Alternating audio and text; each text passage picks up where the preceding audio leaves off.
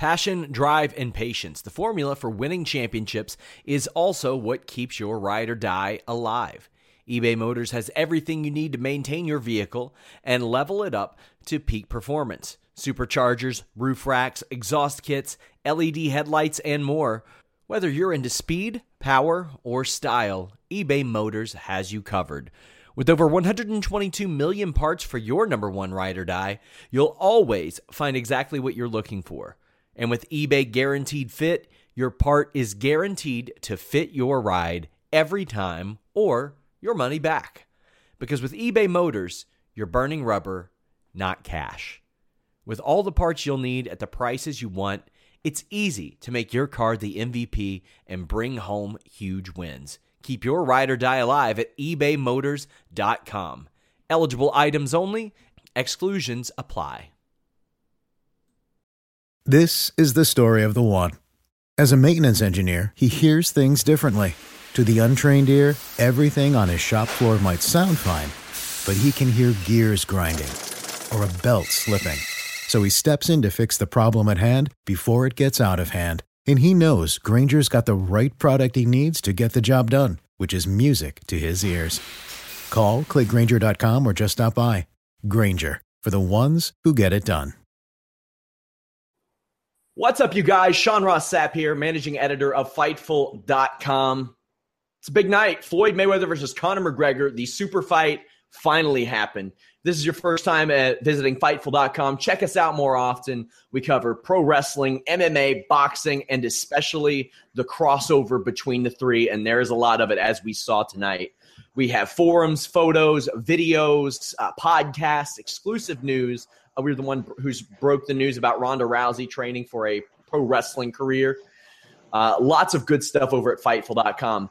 Tonight, I am joined by two men, one of which is uh, lead MMA analyst, host of the Holy Smokes MMA podcast, which you guys can check out every Tuesday live at 3 p.m. on Fightful.com. Showdown Joe, how you doing? I'm doing fantastic, man. I'm just uh, I'm still buzzing off of this high that was absolutely incredible with this money fight. So, but yeah, we'll get into it. I love it.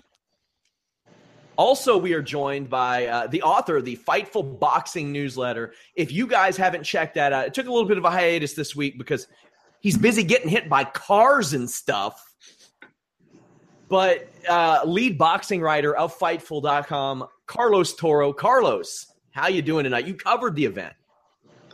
Yeah, listen, no vehicular manslaughter, or at least attempted vehicular manslaughter, would get me to not cover this fight. And listen, you talk about crossover.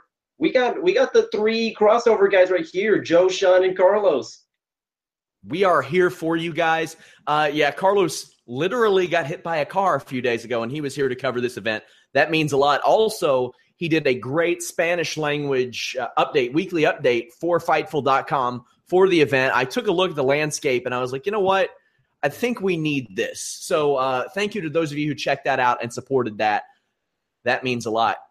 So here we go. Conor McGregor, Floyd Mayweather. The first thing I want to say, and Carlos, I'll see if you agree with me. Contrary to the reports, Floyd Mayweather and Conor McGregor were not scheduled to do a damn thing at 11:15 Eastern. Oh yeah, no, absolutely. I mean, I don't know where anybody got the idea. If you had seen any boxing show or at least any boxing pay-per-view, you know for a fact the main events never go before midnight. And knowing with the, with the pay per view outages, I knew for a fact that they would try to delay this, maybe get some last minute buys. They, they were going to do this maybe twelve fifteen at the absolute earliest. And I mean, overall, I did. Even with these outages and everything, I thought this was a fantastic card. I thought this was a really, really good boxing card, and the event was actually a success, in my opinion. Showdown Joe, I know that you you had a wedding to attend throughout part of this card, but did you see the alerts, all the news alerts that said, "Uh oh, a pay per view delay"? Yeah, delay now. on the way home, uh, as we were driving home, I noticed. Uh, well, I had my phone on all night, so I was trying to pay attention to what was happening on the undercard. Uh, you know, um, full disclosure, Carlos, I don't follow boxing as much as I do MMA, obviously, but I wanted to see what was going on with the results. And we were on the highway back from the wedding. Uh, for those that, that that know the Greater Toronto area, I was on the west side. I live on the northeast side, so it's a bit of a drive to get home. And then I saw the tweet, or I saw some some of the information coming in in terms of pay per view issues. Fans are complaining. I'm like, oh, this is shades of Pacquiao Mayweather. I've seen this before, uh, but I do recall that evening I was able to watch that fight. Uh, not exactly the most exciting fight, I'll say that, but uh, I just, I all I cared about, guys, was getting home, turning on my television, and seeing a picture. And I saw it, and I'm like, sorry for all the other peeps, but I got the fight, and I get to watch the money fight. So yeah, I, I saw the warnings, and I was just cross my fingers. Let me just get home, turn the TV on, and see that it's there.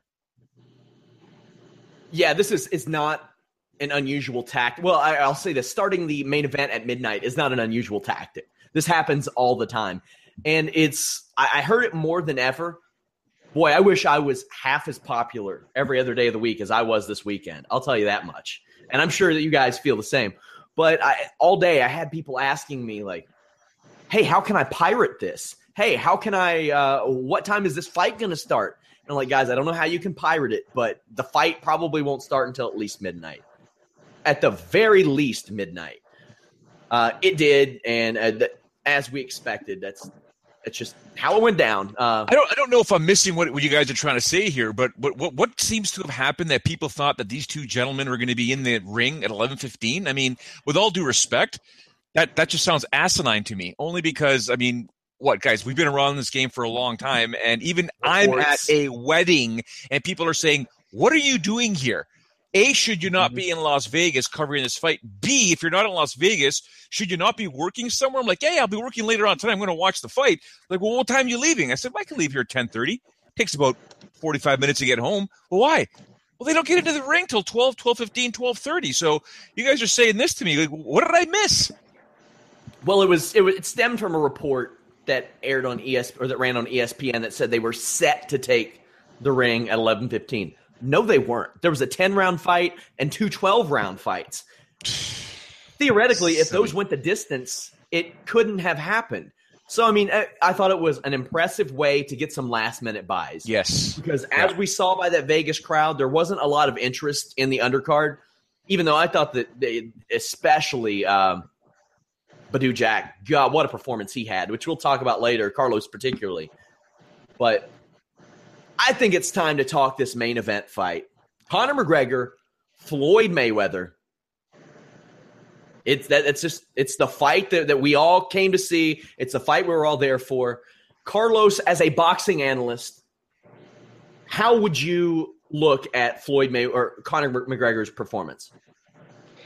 You, you know, when I came to the to this fight, and I've been thinking about it time and time again. Like, is you know, is the MMA skills going to translate to good boxing skills? I was not even sure. At the end, I thought, you know, Conor's going to give, you know, a, a, an okay performance for someone who's never boxed professionally before. But my goodness, he absolutely blew away, I think, everybody's expectations for this fight. I mean, right from the get go, we knew Floyd was going to play defense. He was going to not barely throw a punch in the first few rounds. But Conor certainly made Floyd work at even on the defensive side. I remember that on the very first round, late in the round, where he had that wicked uppercut that split Mayweather's defenses, and I was like, "Wow, this is this is a surprise!" And kept going on and on for the first four, three, maybe sometimes four rounds, and even landed a pretty good shot uh, early in the eighth round. So, I mean, overall, Conor McGregor has nothing to be ashamed about. He earned my respect, and for every anyone that has common sense, you know, they kind of earned their respect as well. Go down, Joe.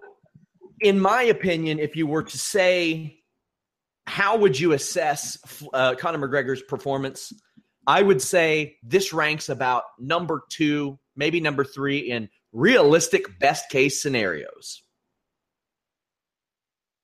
You're muted, Joe.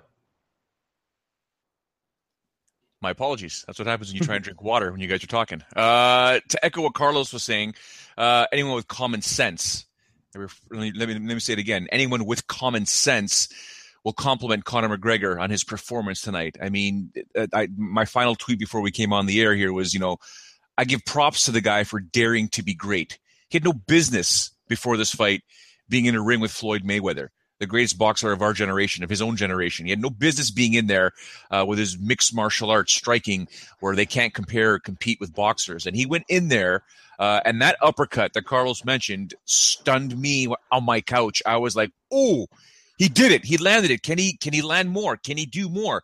Can that power get past that defense? And, and, the bottom line is this is exactly what, you know, Sean, you and I spoke about leading up to this fight. It's pretty much what we expected if it was going to be a fair fight. I was getting crazy enjoyment just out of the, some of the comedy that was going on. You know, I did I did send off a couple tweets, you know, hashtag um what do I call them, rabbit punches? No, what do I call uh hashtag um hammer fist, hashtag oops underhooks. You know, he was winning the underhooks battle. Floyd threw four elbows that I counted that were legit elbows. So, hmm. I mean, we were having fun there. But the fact with Conor McGregor, with his performance, he should be proud.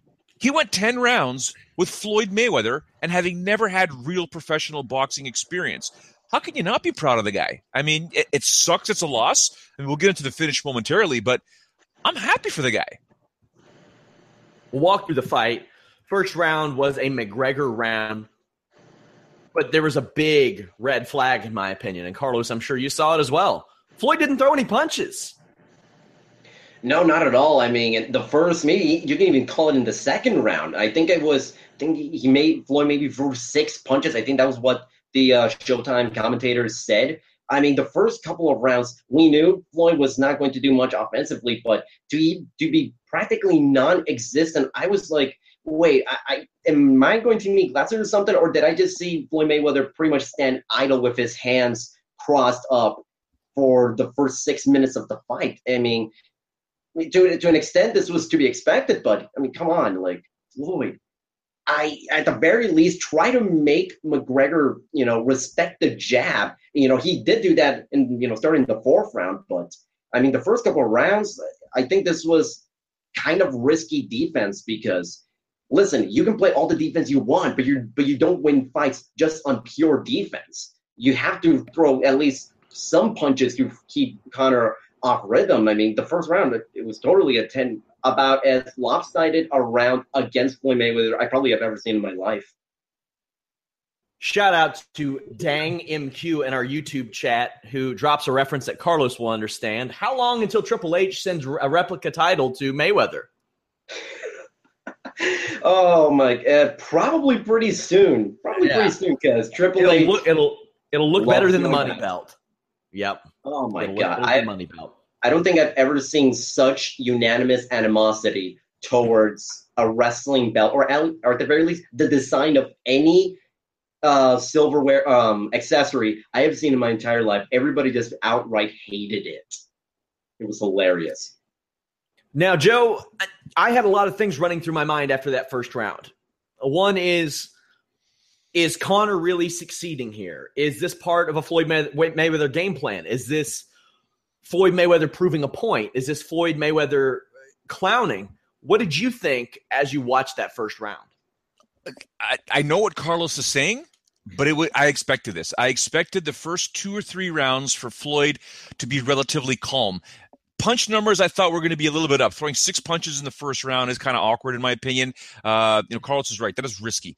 It's very risky considering the power that Conor has. But this is Floyd Mayweather.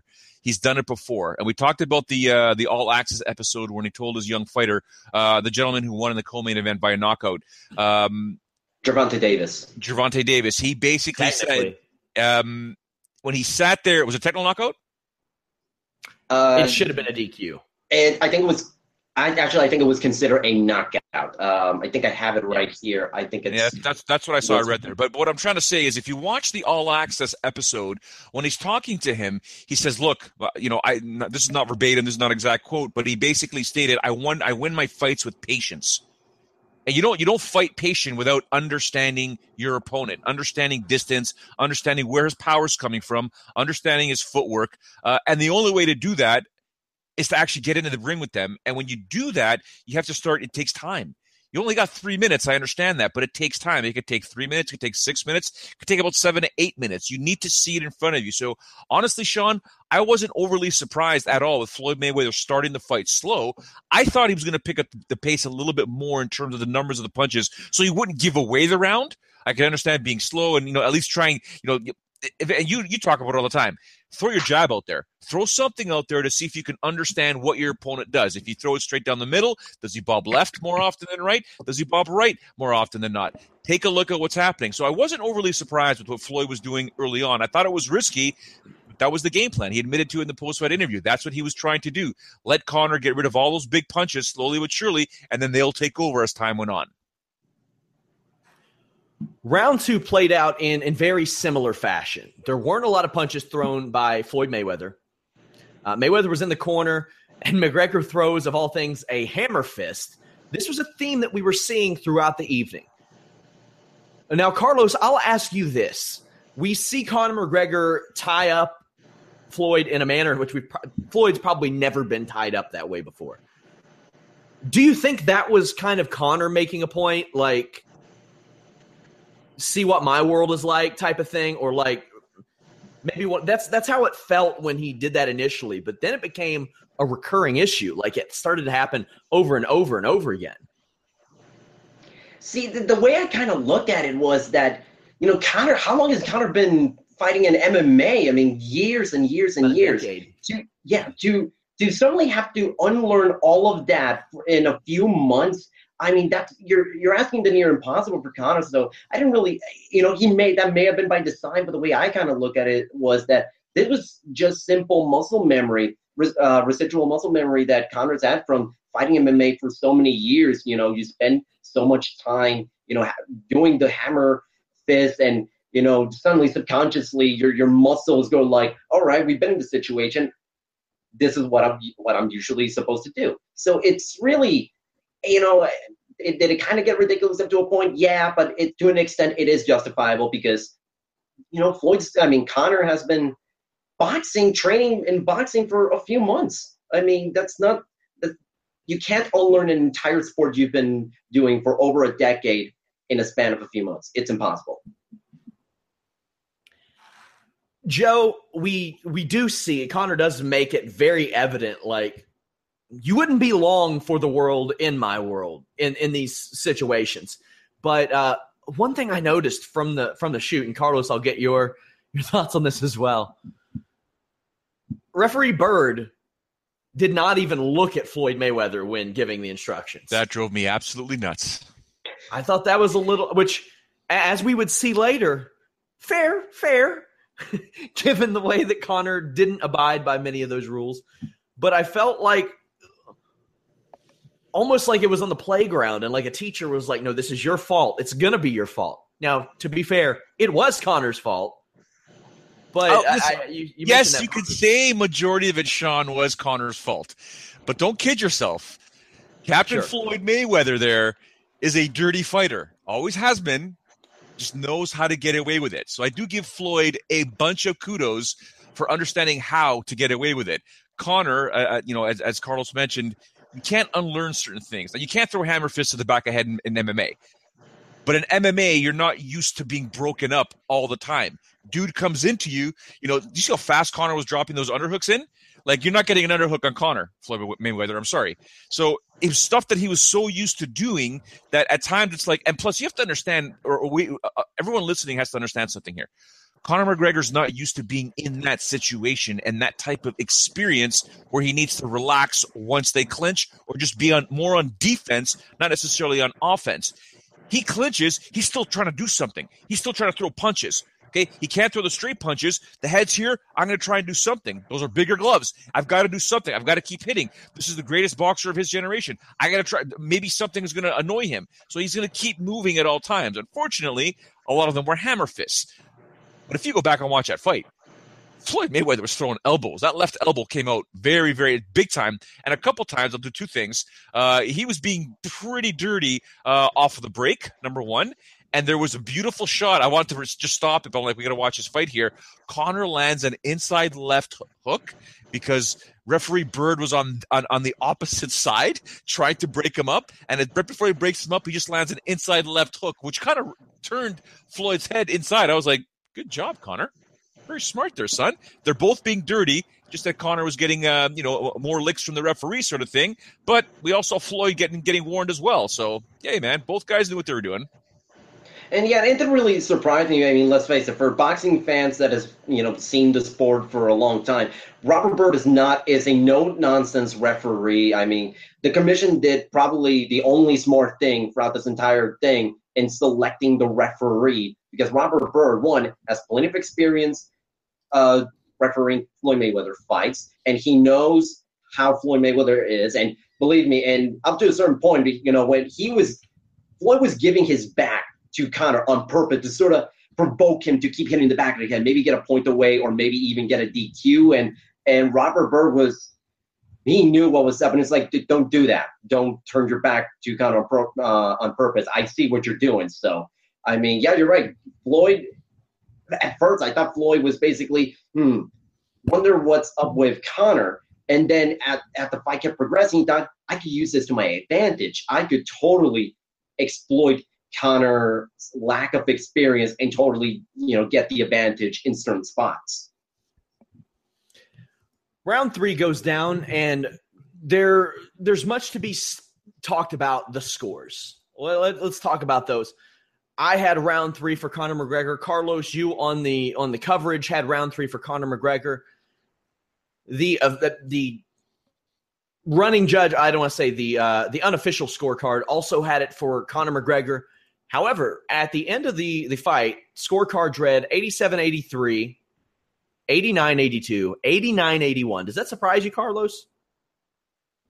It, you know, to a certain extent, it did, but it didn't really didn't. I mean, one of the judges, uh, Dave Moretti, he's done a lot of uh, Floyd Mayweather fights, and you know he's usually the one where he kind of skews at times in favor of Floyd Mayweather. What surprised me how almost all the judges and you know unanimously were saying like Conor barely won a round. I'm thinking like, what more could Conor have done in those first three, maybe four rounds, depending on who you ask, to to get the ten points? Because I mean, the the judges. I mean, when the judges were picked, I thought they were fine. They know how to do these type of major events, but I thought that was just a little too on the nose, trying to make sure that you know, Floyd gets the 50 and 0 record because, contrary to what people uh, may believe, Floyd Mayweather still runs Las Vegas, not Conor McGregor. Joe, how did you have it scored after? Well, how many rounds did you end up giving Conor McGregor? Uh, I gave him four rounds. I gave him the first three rounds, and I could you could have made the argument. I think it was round eight. Uh, you could have gave to Conor as well. So, but I had Floyd ahead of my unofficial scorecard. Uh, when I actually saw the scorecards pop up on the screen at the end of the uh, end of the event, or you know after the fight, I thought, oh my goodness, this is one of the reasons why I stopped watch boxing. I stopped watching boxing because that is asinine uh, to not give Conor McGregor those three rounds. I mean, he won those rounds in my opinion. And I, you know, I'm not certified as a boxing judge. I'm a certified mixed martial arts judge, but punches landed versus defense. I mean, you're, you're, you're, I know it's boxing, but you're there to try and win the fight. You're there to try and win the bout, and that's what Conor was doing with, by throwing punches.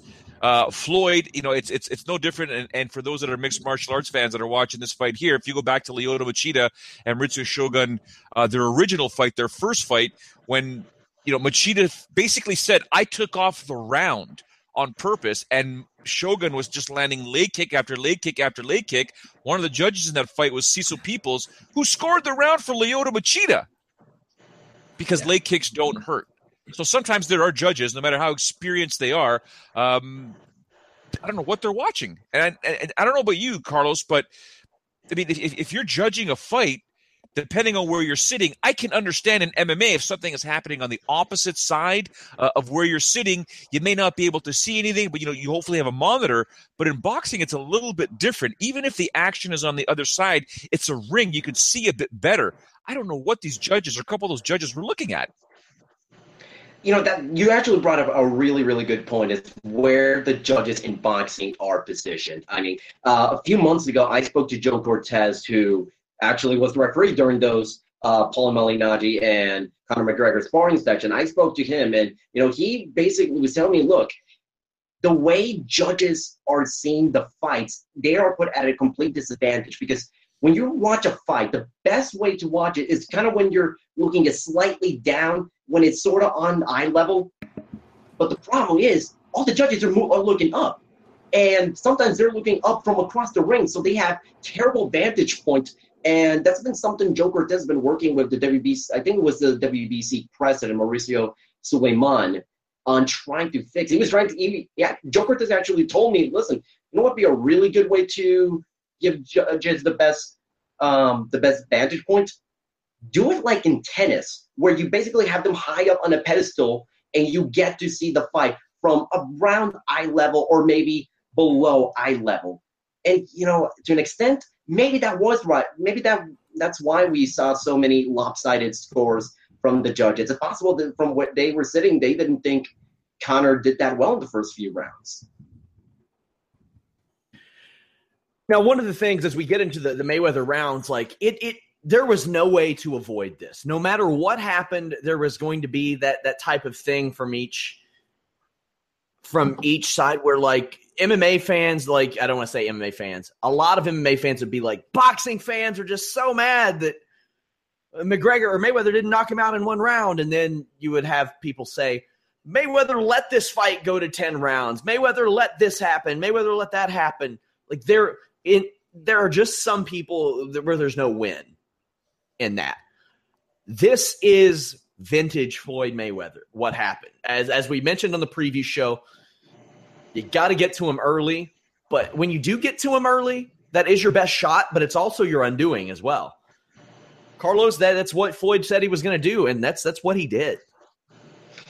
You know, and I give Floyd a lot of credit. He was, I, I, I think he said he was gonna take, um, win the fight in the ninth round. I, I could be wrong on that, but if it was, um, he was pretty damn close, uh, on getting it. He was off by two minutes. And look, you're right. Floyd looks sensational. Uh, we, you know, as I wrote in the uh, in the preview article, once you get into the sixth round, seventh round at the most, that's when Floyd Mayweather not only increases his intensity, he actually is way more efficient. You know, as I was and as I wrote, like when you look at that 2012 fight against Canelo Alvarez, the first six rounds, um, Floyd landed 35% of his punches, if memory serves me correct. From the second half of the fight onwards, he not only threw more punches, it was way more accurate. He threw, I think, around 50% on that fight. And we just saw that there. Was opening in the fifth round. We saw Floyd Mayweather take charge, landing that jab. I mean, there's in his prime, there probably was no better um, jab puncher than Floyd Mayweather, you know, in the world. I mean, very few people can say they have a jab up in that level. And we saw in this was totally vintage Floyd Mayweather, in my opinion. This this it reminded me of maybe this wasn't the exact same performance, but it did remind me of the Mayweather that beat Ricky Hatton back in 2007. I mean, and that's you know that's how vintage May what this performance is that we have to go all the way back to 2007 to sort of remember this kind of performance. Joe, this is where Mayweather really turned it on, and you and you see the Mayweather of old. You see him uh, go to the body. You see the head movement. You see how he circles off of the ropes. This is the Floyd Mayweather that got him to now fifty and zero. Oh. Yeah, Carlos, that fight though with Ricky Hatton. See, this fight here, we're, we're all saying that this was vintage Floyd Mayweather. That fight with Ricky Hatton, that was ruthless Floyd Mayweather because that guy there was I don't I don't know what Ricky Hatton did to him to piss him off, but holy smokes, that knockout was just ridiculous. Um, that was a Floyd. That was probably my best Floyd Mayweather fight, my favorite Floyd Mayweather fight ever. Uh, I remember the De La Hoya fight. I wasn't overly impressed with that fight there, uh, but in this fight here, it was nice to see Floyd look at somebody, and he even said McGregor was the dance partner that he needed. This is the guy that he needed to motivate him. Now, again, it's not necessarily a case of true motivation, it's a case of easy money. Because Conor McGregor in Floyd's eyes was always easy money. This guy's never competed in boxing before. You want to come here with your UFC power. You want to come here with your UFC striking. You don't have boxing power. You don't have boxing technique. This is a free paycheck. And, and Sean, you and I talked about this when we talked about Anderson Silva, uh, you know, wanting to fight Bisping when Anderson Silva was in his prime uh, as the champion, looking for easy money. So Conor McGregor is a threat but not in Floyd Mayweather's eyes. He looked at Conor McGregor and said, "Okay, you know this guy's got a power punch. He's a southpaw. You know what? I'll, I'll figure him out." And once he figured him out, and when he began switching gears, I mean, I, I started tweeting. I think in uh, the sixth or seventh round, I said, "McGregor's already starting to suck wind here, guys. He's already taking deep breaths, and Floyd is smiling. Floyd is beginning to pick up the pace. Floyd is beginning to take the center of the ring, and that's not good for Conor." If it happened in the tenth round, that Conor survive it, you know, maybe move on to the 11th or 12th. It was happening way earlier than, than, than Conor probably expected it. And he started fatiguing. And Floyd was just like, I'm easily, you know, putting the clutch in, switching this one to fifth gear. We're going to finish this guy off. So vintage Floyd, yeah, I think you, guys are both right there. But he looked absolutely magical uh, when he wanted to. I mean, his precision was absolutely. I mean, I, I, got friends blowing up my phone right now saying it's garbage, blah blah blah. The fight shouldn't have been stopped like that. I, I know we're going to get to it, guys, but the fight shouldn't have been stopped. I'm like, guys, it's not MMA, man. Yeah, I've even have, I've already had people tell me that it's fixed. I'm like, oh yeah, oh yeah, big time. let's calm down here. I thought it was an incredibly savvy move by Floyd Mayweather because he had retired. He retired on, quite frankly, for Floyd, a terrible pay per view number against Berto. Horrible pay per view number. He saw Conor McGregor. He saw a willing Conor McGregor. And he was like, you know what? I can make money off this guy and I can make history off this guy. Not just history in 50 and 0. History is in first time this is ever happening type of thing. So uh, Floyd capitalized, did the smart thing. Let's be real. Floyd knew he was not going to lose a fight to an 0 0 boxer, regardless of his striking skills in the UFC. And anybody who really knew what was up here knew that he wasn't either. And boy, did he start to show that in the middle and the late rounds. He got flat out aggressive, more aggressive than we'd seen him in quite a while, Carlos. Yeah, I mean, absolutely. And as I was thinking, actually, right before the start of the podcast, I kind of started thinking, where perhaps in wrestling have we kind of seen something like this? And I and I could very well be off the wagon here, but it kind of reminded me a little bit from this year's WrestleMania, Shane McMahon versus AJ Styles, when Shane has not wrestled in a long time.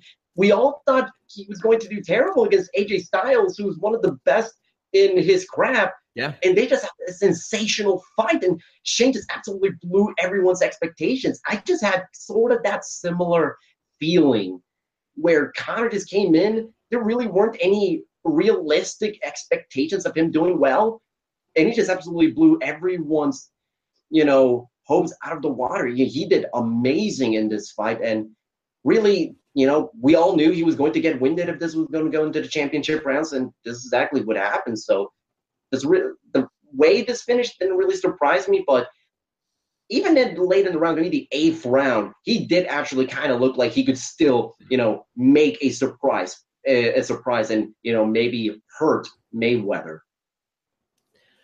On occasion, McGregor would land a shot, but you or, or McGregor would land a shot, but you could see him getting tired. You saw him get a little more flat-footed.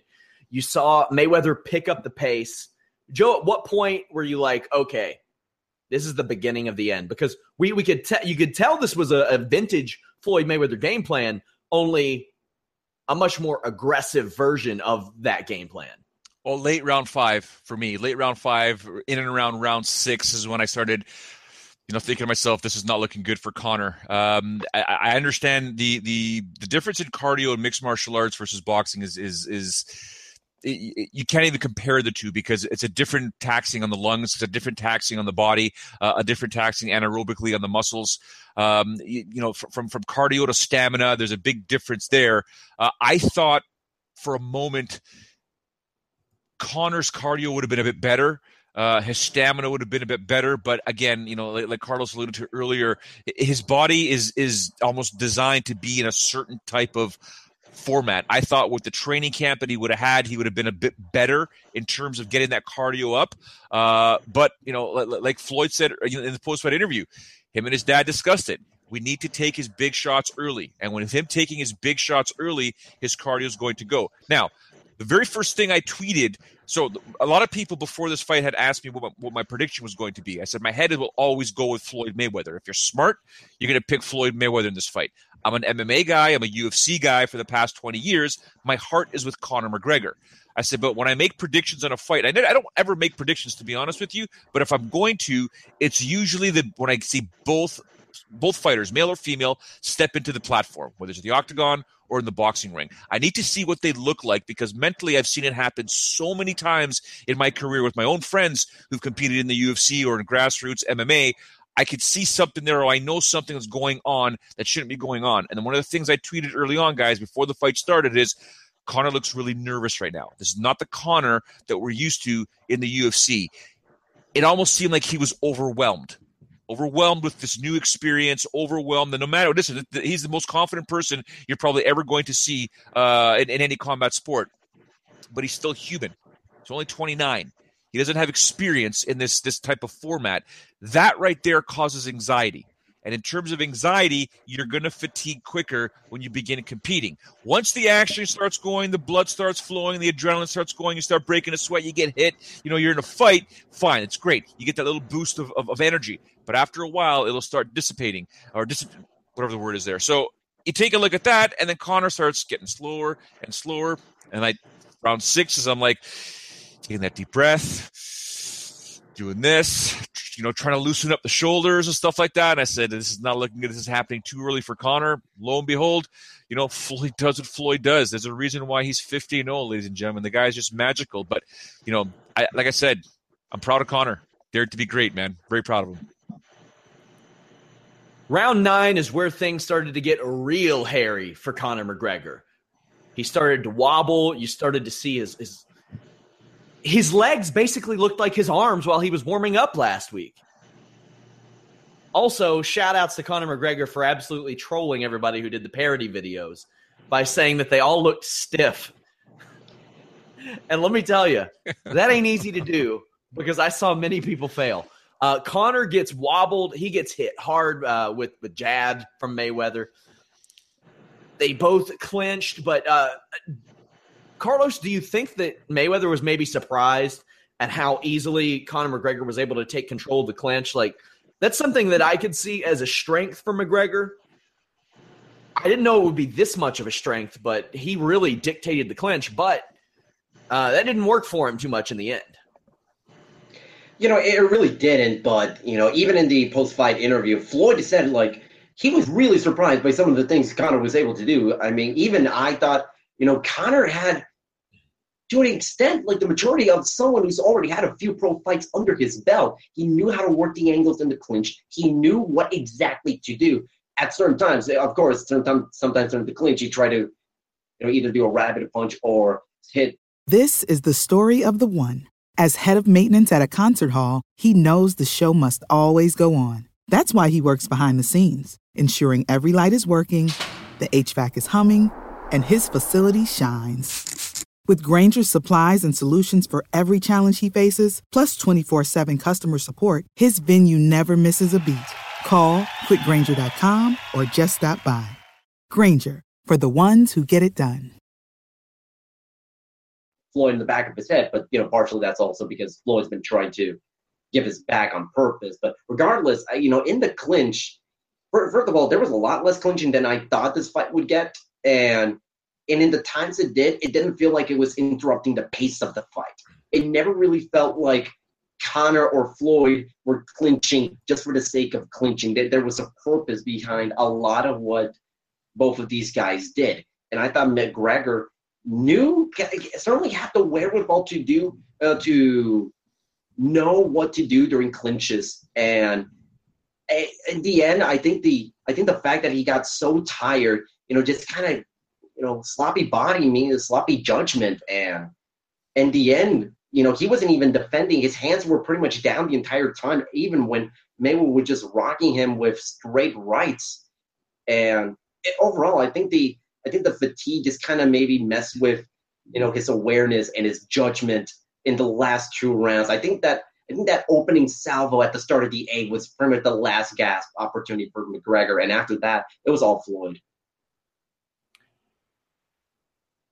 What does this tell you about what kind of shape Paulie Malignaggi was in?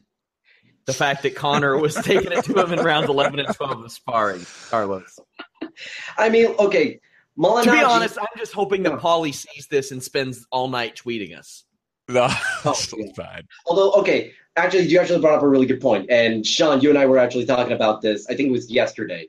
Uh, but the contrary to what a lot of people in the media were saying, Paulie Malignaggi didn't retire a few years ago. He retired back in the spring. And that's something that, first of all, kind of really pisses me off because uh, Paulie, his last fight was against uh, boxing, hardcore boxing fans know who this guy is, uh, Sam Eggington, who is potentially on the verge of fighting for a world title. And in my opinion, the best welterweight boxer in the UK. So Paulie wasn't fighting scrubs. So it wasn't like he was completely out of shape. But then again, you know, being in sparring shape is kind of different when you're retired and you don't expect to do uh, uh, sparring or box professionally ever again. And I think he was, you know, maybe 24 hours after flying to Las Vegas.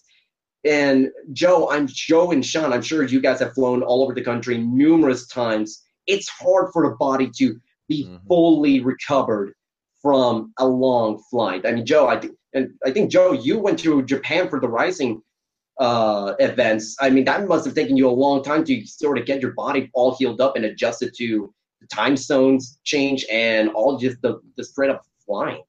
Well, yeah. I mean, you take a look at where where Paulie's from and where I'm from. We're basically in a straight line. I'm Toronto. He's New York. You want to fly to so if you want to actually break it down, I mean, fly to Japan. You, you're not doing anything when you land in Japan, uh, other than a sleeping or if you're hungry, eat. You're not doing anything physical. Uh, I don't even think the Diaz brothers would jump on a treadmill at that point there because you're you're just exhausted. But I've traveled to Europe, uh, which is basically where Paulie went to. Um, I know that flight when you land, you really don't want to do anything. Uh, to my understanding, he jumped into the ring and got ready to go.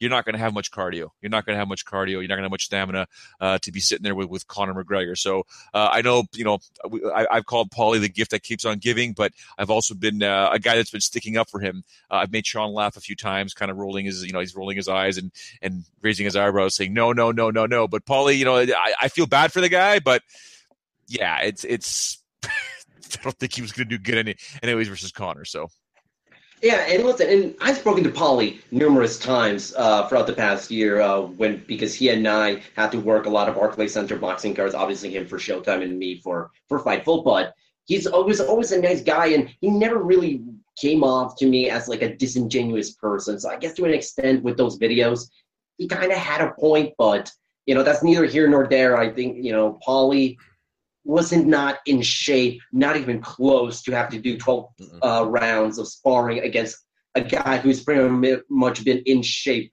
for years now, ready to fight anybody. Pardon me. Yeah, uh, I think that Paulie did a lot of the visual, like, I think he did a lot of damage to himself. Showing up at Floyd's gym the other night, saying suckers, implying that he spied in the camp, things like that. That's a bad look for Paulie. That's a really, really bad look, all things considered, for Paulie. To the point where people were like, should he be pulled off the Showtime broadcast? I'm glad he wasn't because he's a phenomenal analyst. He's really, really great at his job. Round 10, Floyd Mayweather TKO's Conor McGregor. As I said at the beginning of the broadcast, if you're to ask me, and I know we're talking about Conor McGregor a lot, the reason why we're talking about Conor McGregor so much is because of the unknown we had no clue what was going to go on here because we had very little footage to go on. We had about 15 to 20 seconds of very favorably edited footage that Dana White released from Paulie Malignaggi sparring footage. That's really all we had to go on. So this unknown leads us to this point, and the fight pretty much played out how we predicted on Tuesday's Holy Smokes MMA podcast. Conor McGregor gets TKO'd like I said, realistic best case scenario, in my opinion, Carlos, he didn't go down.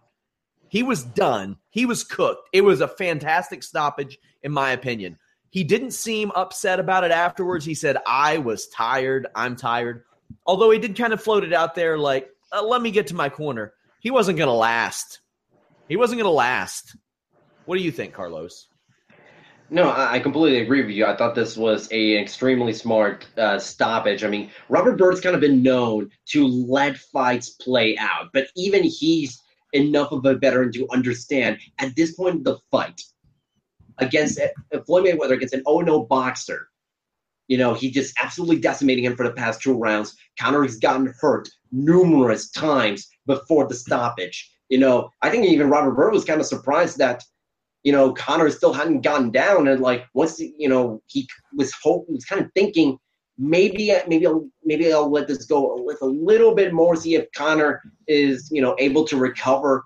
But no, he Conor let his hands down throughout the entire round, even though he was getting rocked. And Robert Byrd knew that. Listen, at this point, there's no way I can let Conor, in good conscience, uh, continue to fight in this absolute complete of a mismatch because Lord knows the Nevada State Athletic Commission is going is not going to be the one stopping this fight. I think if you're going to get stopped and you're the UFC and you're Conor McGregor, this is probably the look you want if you're getting stopped, Joe. Yeah, I mean, when I first originally saw it, um, you know, again, um, my eyes and brain are trained for mixed martial arts. That fight wouldn't have been stopped in MMA right? Either, either something would have happened, something would have kept going, but also Conor would have went for a takedown or something like that. So when I initially saw it, I'm like, no, no, no, no, no, no, don't stop it. Why are you stopping it? No, whoa, whoa, whoa, whoa, whoa. I know he's getting tagged. And then when he saw the replay, I'm like, ooh, that was a good stoppage. That oh, yeah. was a good stoppage because Floyd was just teeing off and Conor had his hands down. He wasn't defending. And I'm like, thankfully, the ref stepped in there and stopped the fight. I mean, my initial reaction was yeah, and then and then you know the the the text and tweets started coming out. Sean Carlos, it's a fix. It's not a fight. They should let it keep going. You know, even Conor even said, "Look, I was fatigued. You know what? You know, let me go down." He's a fighter. He's going to say that. It's natural for him to say that. Uh, I completely understand that, but the, the stoppage was fair. The, the stoppage was definitely fair, and and you know kudos to Conor, man. He took it. He took it. But Floyd was just a mercenary with his precision and landing those shots. I mean, Conor's lucky one of those things didn't let even more flush because he'd have been out cold. And not Floyd, just that, I mean, oh, go ahead. And, Sorry, and, Carlos. Uh, even then, up to a certain point, I think Floyd was just looking at Robert Byrd like a few seconds before the stoppage and looking at Byrd like, "Are you just gonna let me? Um, are you gonna let me keep doing this? Okay, that's fine. I'm cool. I'm winning the fight. Conor's not gonna answer back with anything."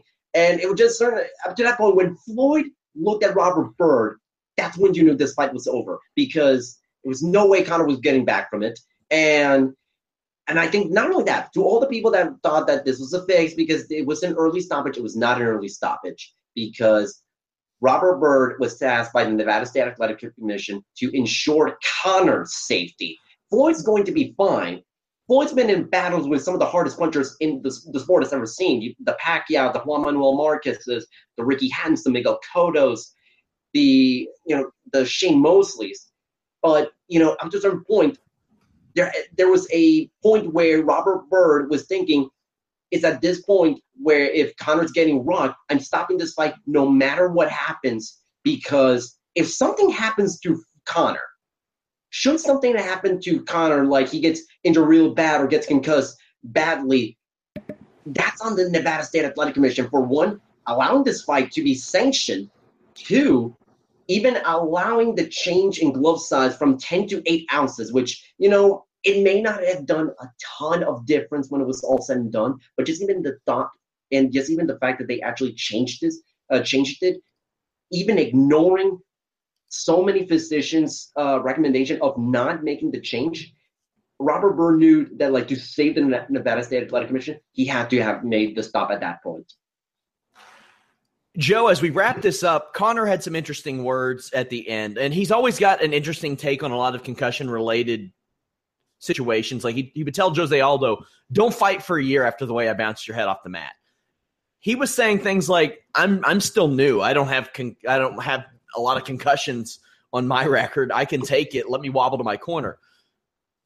While I agree with some of the things that he says in that regard, I don't think that's one of them. I think he was if if that were to continue, it would have just been a lot worse.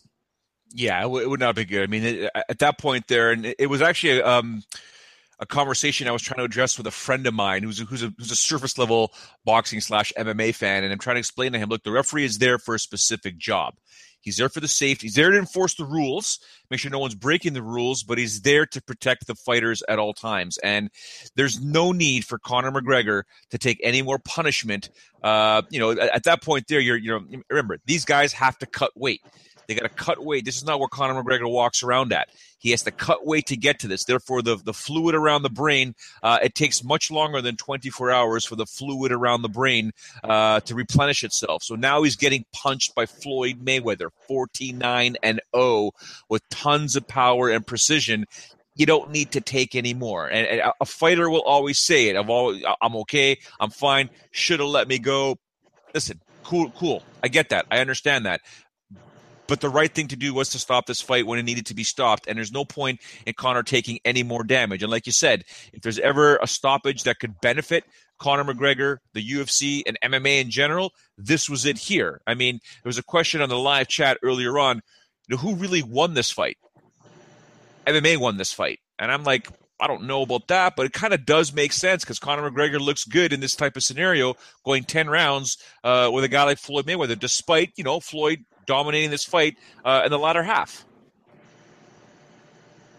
We're going to talk about a couple of the the hypotheticals and maybe some of the generalizations in this. Carlos, as a I don't want to say as a boxing guy, you cover pro wrestling and MMA for us as well. In your eyes, did Conor McGregor lose credibility, gain credibility, or just retain credibility? You know, as a boxer, absolutely gain credibility. I mean, how often do you actually get to go toe to toe with Floyd Mayweather, you know, and do pretty well on your own? I mean, look at look at the names that Floyd Mayweather has fought throughout his entire career. I mean, it's about as good a list of opponents as you'll ever get in the sport. And Conor went 10 rounds against Floyd Mayweather. He, he had no business of doing so. Everybody, some people kind of thought that, and boxing experts thought that Conor was going to get knocked out inside four, five, six rounds. And well, certainly didn't think that was going to happen. It, I mean, it was possible, but I didn't think it was going to happen. Conor gained a lot of credibility in boxing as a boxer. But I don't know. I mean, I, except for maybe a Paulie Malignaggi fight, I really don't think that there's going to be, you know, as big a demand for Conor to keep on boxing. Because up to a certain point, Conor's just going to look silly in front of a boxing ring. And his forte is UFC he does have to defend that lightweight title at some point. Um, but overall, I think Conor, as a fighter, not just a mixed martial artist, not just as a boxer, but as a fighter, he certainly gained a lot of credibility. Also, one of the talking points, and Carlos, I'll start with you, is that Mayweather carried this fight. You know, there there is that. I mean, even I had that sneaking suspicion early on that maybe Mayweather is just allowing this to happen. What do you make of that? You know, to extent, I kind of believe it because Floyd is also Floyd's a Floyd is a very very smart person. Despite what you know, a lot of people may think of him as a person or the fact that you know those that whole story from a few years ago that Floyd can't read, and that's certainly been brought up during the uh, during the press tour. Floyd is an extremely smart businessman. He knew that getting people that giving people what they want and getting their money's worth and certainly improving not just his credibility but what he stands for as a promoter.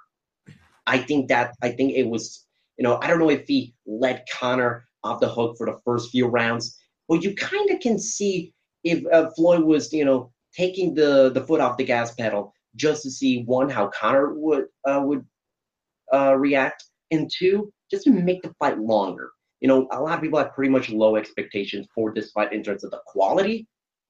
But the but I think everybody would be pretty much satisfied if the fight actually went relatively deep, which it did. And I think by just by doing that, kind of almost everybody went home happy, and that's what you want for Floyd Mayweather's legacy, and that legacy being carried on by some of his other fighters. Now the other hot button topic, Showdown Joe. It ain't never happening but if it did, hypothetically, how long and what happens in a Conor McGregor versus Floyd Mayweather MMA fight? Which, mind you, would have no effect on his on Mayweather's boxing record if he decided to go do that and sell about three, four million more pay per views. I don't think the question is how long would the fight last, because that's totally up to Conor McGregor. He determines what would happen in that fight, because Floyd Mayweather would have no chance. Like Conor McGregor had a punching chance tonight. Floyd Mayweather's got nothing, nothing in mixed martial arts. If anyone out there believes that Floyd May- Mayweather has a punching chance versus Conor McGregor in a mixed martial arts fight, you and I cannot talk. You and I cannot be friends. You and I cannot have a civil discussion. And card off this podcast with common sense. Floyd Mayweather would have no shot against Conor McGregor, and Conor would determine how long that fight would go for. Uh, at minimum, it would go a minute because Conor would be like playing around with him, but it would literally cat and mouse. I mean, it is a different beast altogether when you're talking about mixed martial arts and boxing. Uh, can we make the argument Floyd carried this fight? Yeah, you could probably say that. I, I, I could buy that, no problem. But in MMA, it's not even. I, I, almost feel insulted that we have to talk about this. To be honest with you, I mean, Floyd's a great boxer, the greatest of this generation. In MMA, no, sorry. I mean, Carlos ask CM was- Punk how that went.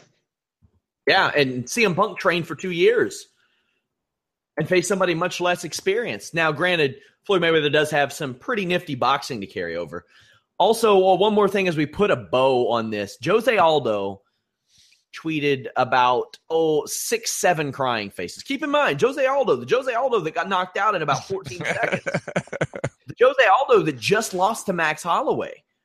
Carlos, what's up with this? He's being Tom Petty right now. I don't, I, don't know what is up with Jose Aldo. I don't know what happened on that night where he lost to Conor McGregor. I mean, and certainly, I mean, his career is not as you know, his stock is as high as you mentioned from that Max Holloway loss. Which you know, first of all, I don't want to say like that that night it turned me into a Max Holloway fan, but yeah, I don't know what, what's up. I mean, I don't know if it was sarcastic or not because sometimes it's hard to interpret meaning on Twitter. But, ooh, I, I, I, I, I don't know. It, it was certainly weird. This whole night was weird. It was just in the main event. Joe. I think that was a bad look for Aldo.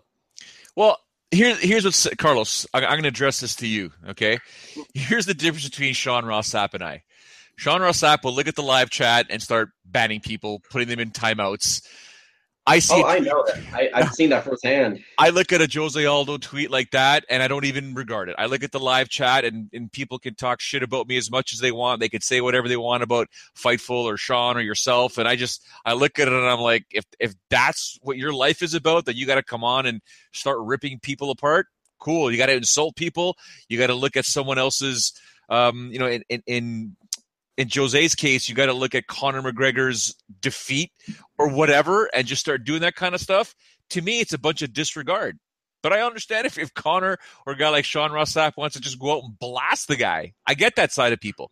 But to me, when I see it, I'm just kind of like, dude, you got knocked out in 13 seconds. And Let's be honest. I don't ban anybody anymore unless they say ignorant stuff that deserve it. No, no, no. Hold on a second. I, I when I look over at the live chat and I see that you ban people or put people in, in timeouts, inside I start laughing. I'm dying. I'm literally. well, when dying. they, when they, It's hey, hey, let's let's straighten this up before Jimmy busts the balls. Racial stuff will not be tolerated in our chat. Yes, that's a fact. Going going at That is true. like, I that, guarantee you that shit is inexcusable. We do not let that. That that's what people get banned for in our chats and nothing else. Somebody was saying when we were talking about the MMA fight, they're like, "Why are you fantasy booking?" And I'm like, "What did you all just watch? This this entire main event is fantasy booking. What we just watched was about as likely as the plot of Rocky Balboa. Like, which the whole premise was that a video game started a fight. Floyd Mayweather had retired and was like, you know what? I'm going to get out of this and make some money off of this. Now, as we go on, of course, guys, make sure to tune into all of our great podcasts. We have post Raw, post SmackDown, post WWE pay per view, uh, major boxing pay per views, UFC pay per views, and uh, Tuesday at 3 p.m. Eastern, the Holy Smokes MMA podcast. Wednesday at 3 p.m. Eastern, the List and Your Boy podcast. the only podcast where you'll see an eccentric millionaire and the guy he picked to run his wrestling website. Can I make a comment now, about the fantasy the, the fantasy booking for a second, Sean? Sure, sure. Well, I mean, I, I'm an idiot. I, call me an idiot, guys. I don't care. But we just saw a guy from the UFC grow a pair of balls and fight the greatest boxer of his generation in boxing. Is it not natural to have the exact opposite, polar opposite comment to say, how would that boxer do in the UFC? Mm-hmm. How is it a stupid conversation? We had we had that fantasy booking uh, seven years ago with James Toney. We had that happen. Yeah. I don't see what I don't see how people in 2017, knowing that this type of fight has happened so many times, these crossover fights, and how people are still in disbelief this is happening. I mean, it's I, am in total shock that this fight happened at all. But don't be surprised if the concept ever actually happening, because it's happened all throughout history. Ali Inoki, Butterbean Bart Gunn, uh, Randy Couture, James Toney, Conor McGregor, Floyd Mayweather. We've seen that so many times. We will quickly touch on some of the undercard fights. Uh, as uh, Carlos covered those, we'll mainly get his take on them. Gervonta Davis, what's been up with him this week, Carlos? Oh my God. I mean, I think this was an extremely unprofessional week for Gervonta Davis. I mean, not just from missing weight. It wasn't by half a pound, wasn't by a quarter of a pound, missed by two pounds. And, you know, he's 22. He's 22 years old. There's kind of, there, there is no excuse for him not just missing weight like that. It's in the post-fight press conference, I mean, um, interview, they asked him, why'd you miss weight? And all we saw was a Gervonta Davis whose eyes looked like he was a, a deer in headlights and thinking like, um, um, they made a mistake. Oopsie poopsie. And and and the finish it was bad. I don't know if it really was an intentional um, hit to the back of the head, but you know, I just kind of looked at it and thought that you know, Gervonta Davis, you know, his stock went down, and those, you know, Gervonta Davis had the had the most to win from this week. Now, this kind of means that I think he's going to move up to 135 pounds because there really is nothing else that Gervonta Davis wants to do at 130 pounds. People are clamoring for Gervonta Davis, Vasily Lomachenko. I don't think that's what's going to happen, maybe ever. But, you know, he was the IBF champion 130 pounds. He can certainly challenge for the IBF title 135 pounds when the champion is Robert Easter Jr., who is good. But I think he's not an opponent that uh, that Gervonta Davis would have trouble uh, fighting against. He's beaten Jose Pedraza. He's beaten Liam Walsh in England in first time defense in three rounds. You know, if he, you know, it, he looks like it looks like Gervonta Davis is following the Floyd Mayweather career trajectory, and him moving up to 135 pounds is just the next step. How in the hell did that gear get approved by a commission? And why did he think it was a good idea? Is this a normal thing for Gervonta Davis? No, I mean, when I spoke to him, when I first met him back in the Barclays Center, when he won the, uh, the world title in January against Jose Pedraza, what I saw was this quiet, shy, little uh, 21. I think, I think he was 21 at the time, or maybe just turned 22. He, in the span of a few months, he just he he became like Floyd Mayweather Jr. Jr. And it was it was really weird because you know even in the press tours where uh, where he was backstage uh, on the on Adrien Broner and Mikey Garcia fight where he was holding a presser there, you know he was he was cocky, he was arrogant. He he certainly was taking a lot from Floyd Mayweather, not just talking about the boxing skills, but the personality. And it was it, was certainly really weird because I don't know if Gervonta Davis has that kind of same natural charisma that Floyd Mayweather has to certainly pull it off. I, I, don't know if he's trying to do too much, but when I first met Gervonta Davis eight months ago, this was not this was not how how he acted. He wasn't flamboyant. He was, you know, sitting in the corner of a room, you know, minding his own business. So I don't know what's what's up in with Gervonta for the past few months. Should that have been a DQ? absolutely. I mean, there was no, there was no way that the Nevada State Athletic Commission and Bob Bennett could simply look at that and it's like, you know what, it's legit, it's legit KO. The referee, uh, and I, I forget who was the referee in, in that fight. I don't remember. I don't think it was. I don't know if it was Victor Drakulich, referee for that fight, but he had the perfect vantage point to see that hit, and he somehow didn't call it a DQ. I, I am that probably the most baffling thing from this entire night. How is that not a DQ? And Fonseca, I feel really bad for him because he had a chance to win a world title. He looked good after the first few rounds. Fonseca looked good. He looked, he was bringing the fight to Gervonta Davis, and Davis certainly was not prepared for Fonseca. And I give him a lot of credit for him not just stepping up to the plate and, you know, I think, you know, I don't know if he would have won the fight in the cards, but he certainly would have made it a lot closer. I just feel bad for him. Also, Davis didn't necessarily look good in the post fight interview. Uh, somebody who did look good, Badou Jack. He looked very good working the body of Nathan Cleverly. He looked excellent. Uh, Tabiti picked up a win. What stood out to you on the remainder of the undercard? Um, two things. I don't know. I guess two and a half. One, Tabiti. Oh my goodness, Tabiti, you were not what I expected. I mean, he he fought an extremely smart fight, but you know, this was a perfect chance to showcase your power because Tabiti has a, has tremendous power, especially in the cruiserweight division, and he could have made a statement to the rest of the cruiserweight division who was in the World Boxing Super Series and say, when you guys are done with that, I'm coming after the Super Series winner. It don't really look that impressive to me. Second thing you mentioned, Badou Jack looked unbelievable. I mean, it was probably the best career move for him to move from 168 pounds to 175 pounds. Get that those seven pounds of leeway, it worked out tremendously. And, and also on the on, give a little shout out to the Fox prelim card, which was actually a really good Fox prelim card. Like the mm-hmm. name, in terms of name value, it shouldn't have been this good. The main event, your Yordenis Ugas versus Thomas Dulorme, that was a really entertaining fight. And Ugas might be on the verge of, you know, becoming a, a, a good name in the welterweight division. I mean, he's not going to fight for a world title anytime soon. Not a chance, especially with how loaded the welterweight division is.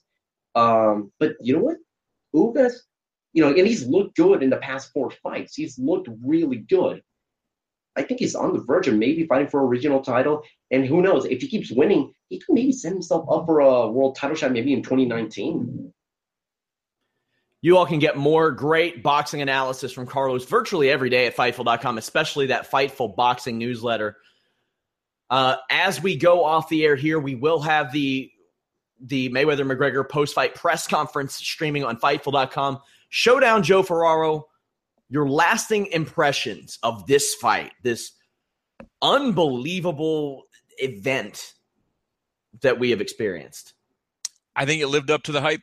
I really do. I, am I'm, I'm just again, it's it's in terms of, of of addressing the question there's going to be an MMA slash UFC bias heading into this this this opinion because th- that's the only way I looked at this. I know it was a boxing match, uh, but it was a UFC guy stepping in there to take on a boxing guy, uh, and and to be honest with you, I, I'm, I'm so proud of Conor McGregor considering where he came from four or five years ago, being on you know social assistance, uh, on welfare, and, and just exploding into who he is today and to be able to just get so big that he actually did more than guys like George St. Pierre, Chuck Liddell, Chael Sonnen, and Anderson Silva, and supersede the UFC and get into a whole new realm uh, that is boxing. And, and to be that guy that was able to fight not just in a boxing match, but against Floyd Mayweather.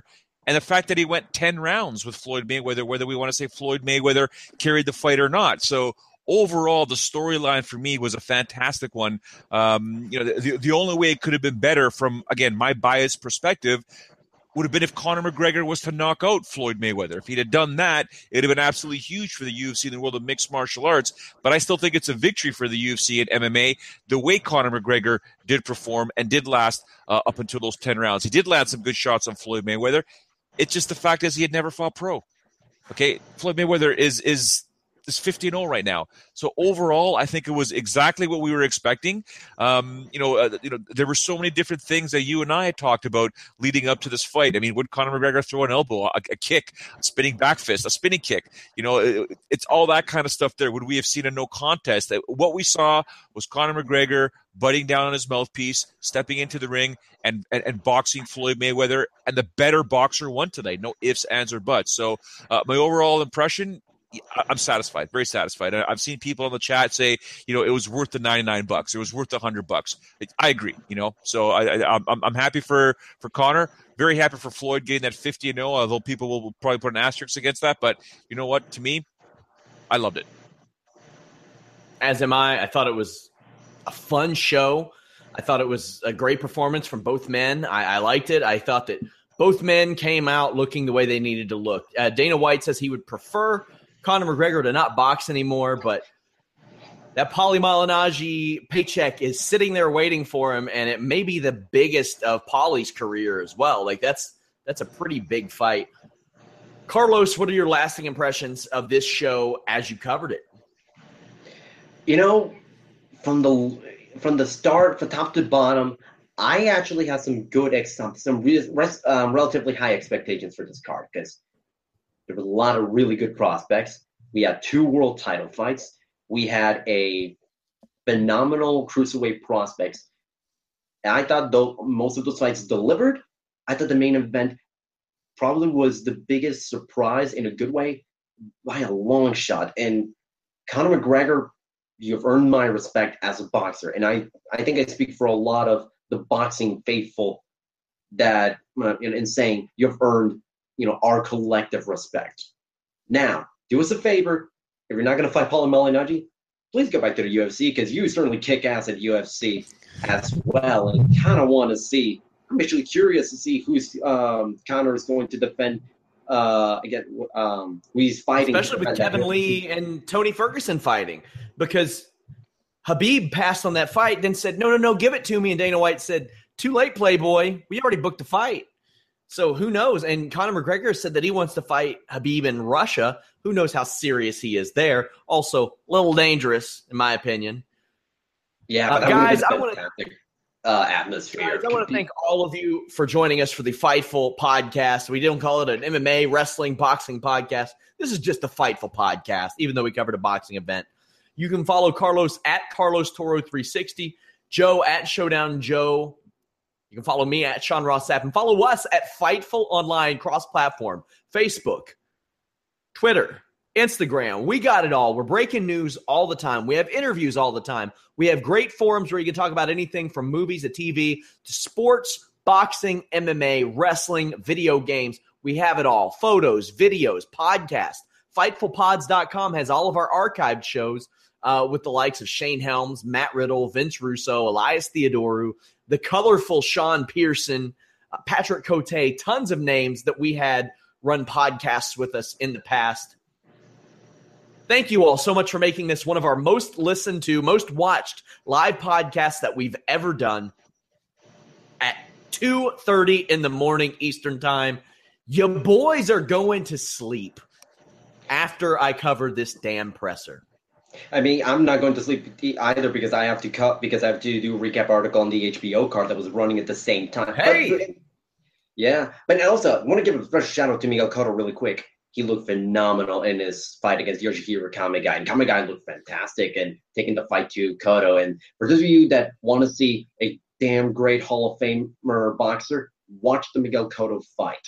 It you know it's a really really fun fight in my opinion. Floyd Mayweather has said that the pay per view servers in California and Florida crashed. That's why they stalled. Joe, anything to add before we go? Yeah, just to echo your point, uh, and what you guys are talking about with Conor McGregor, who will he fight next in the UFC? Uh, will it be the winner of Kevin Lee and Tony Ferguson? Uh, no, and it will not be the UFC's call. Uh, as I wrote before on FightfulMMA.com, it'll be Conor's decision who he fights next, and I believe it'll be Khabib.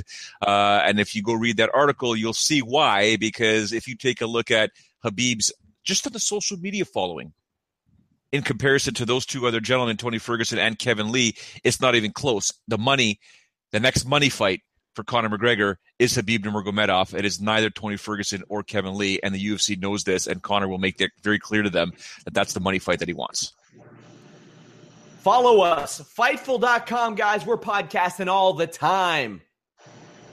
We're out. This is the story of the one. As head of maintenance at a concert hall, he knows the show must always go on. That's why he works behind the scenes, ensuring every light is working, the HVAC is humming, and his facility shines. With Grainger's supplies and solutions for every challenge he faces, plus 24 7 customer support, his venue never misses a beat. Call clickgrainger.com or just stop by. Granger, for the ones who get it done. When you need mealtime inspiration, it's worth shopping Kroger, where you'll find over 30,000 mouthwatering choices that excite your inner foodie. And no matter what tasty choice you make, you'll enjoy our everyday low prices, plus extra ways to save, like digital coupons worth over $600 each week. You can also save up to $1 off per gallon at the pump with fuel points. More savings and more inspiring flavors make shopping Kroger worth it every time. Kroger, fresh for everyone. Fuel restrictions apply.